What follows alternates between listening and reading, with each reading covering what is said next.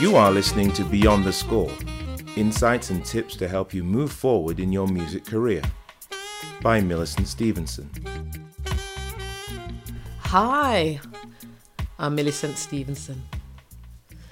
Around episode 7 of my podcast, I posed the question Is it time to leave the band and go solo? And I went on to explore sort of band wars and the different things that happen in bands that make us a little bit uncomfortable, which may cause us to think about going solo. But I also included some of the solutions as well. So today, I just really want to look at what's it like going solo. Now, we know of people, Michael Jackson left the Jackson 5, Lionel Richie left the Commodores. Yeah, I know it's old school names, but you know, Michael Jackson's the king of pop. or was the king of pop. Um, but they're great artists, you know. Um, people go their separate ways.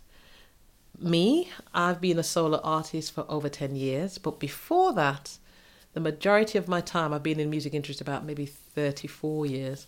So the other 20 odd years, I pre- worked predominantly in bands and groups and choirs.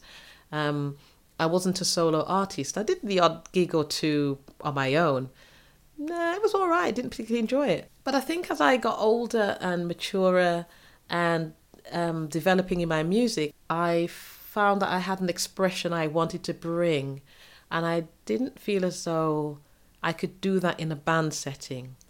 Now, don't get me wrong, I do have a backing band, so I, I go out with a band, but I lead the band. Um, in the previous bands I was in, I was not necessarily leader, I was the MD, but as a sax player, you know, you're playing in the band, you're just filling in and noodling around on stuff.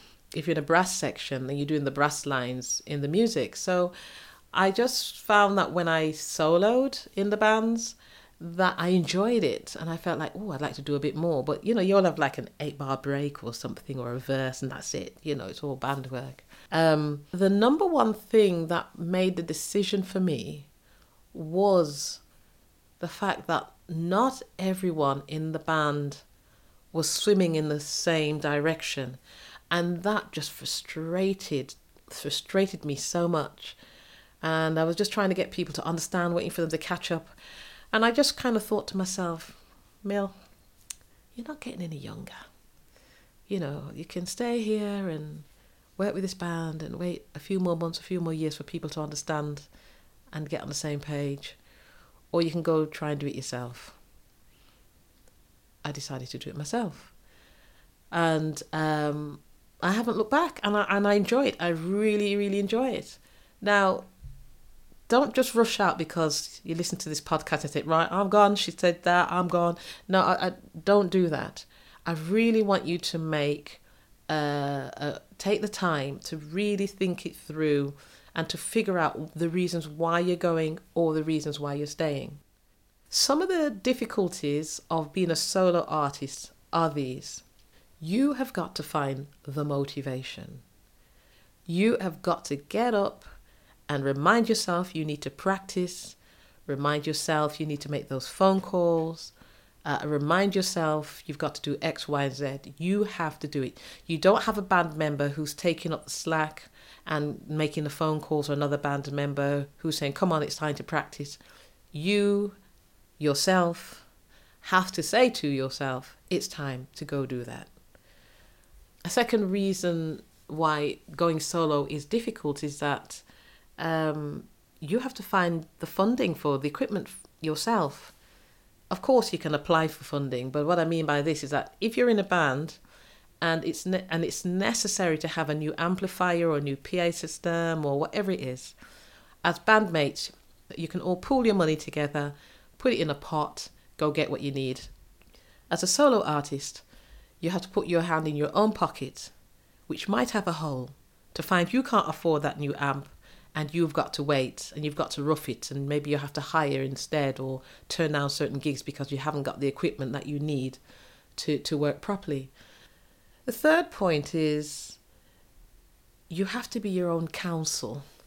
You know, if you get to a perplexing situation, you've got to decide what you do about it. And you won't have the rest of the band or other people you can talk to. Of course, if you've got a trusted friend, a partner, a husband, wife, then you can speak to them and they can give you some tips. But as a solo artist, you've got to figure out what you're going to do.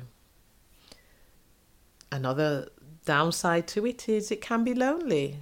Not just traveling on your own, you know, and maybe you're fine with that. You know, maybe it's okay to travel on your own. You like your own company, you put your music on, you're good to go. But if you're working from home, then you're spending your time at home doing all what you've got to do, then you go out to your gig and you come back. So you can find that you don't have a lot of contact with people. And if you're a people person, that can really drive you potty. So another thing to consider. And I think another thing I'd say here is that you are your own roadie, you are your own booking agent, you are your own um, bookkeeper, um, you are wearing all of these hats. Whereas in a band, that could be shared. Someone else could be doing these different roles. You know, I worked in one band where the singers just rock up and pick up their microphones. That's about it. Whereas, you know, everyone else picks up their instrument. But when you're working solo, you've got to put up and pull down your PA system, your equipment. Um, if you're singing, obviously, it's going to be probably your music stand and your mic and whatever. But you've got to do all these things. What are the pluses? Well, believe it or not, despite having all those negatives, I really enjoy being a soloist. I enjoy being a soloist because one, I don't have that band hassle. I really don't have that. I have my own hassle, which I have to sort out, but I don't have that band hassle.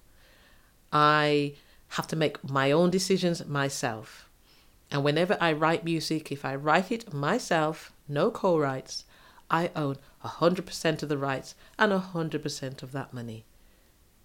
Well, and the taxman. But you get the picture. Um, I stand on stage, I own the stage. I've got the full spotlight on me. Sounds very narcissistic, I know, but it appeals to me. That's why I'm a soloist. Um, in a band, you like to just share that spotlight. You're happy just being in the back a little and someone else take up the front. And I guess the other thing about being solo is you set your direction and you go. You set the when I say the direction, I'm not meaning driving, but I'm saying in terms of your business and where your music space is going, it's you that makes that call and you just go for it. And being a solo artist, you know, you've got to maintain yourself. You've got to maintain your direction. How do you do that? How do you keep yourself going? I'll cover that in another episode. Okay, um, I think there's a lot more could be said. What do you think? Are there other reasons why you think being solo is great or not great? Um, drop me a line. I'd love to hear from you.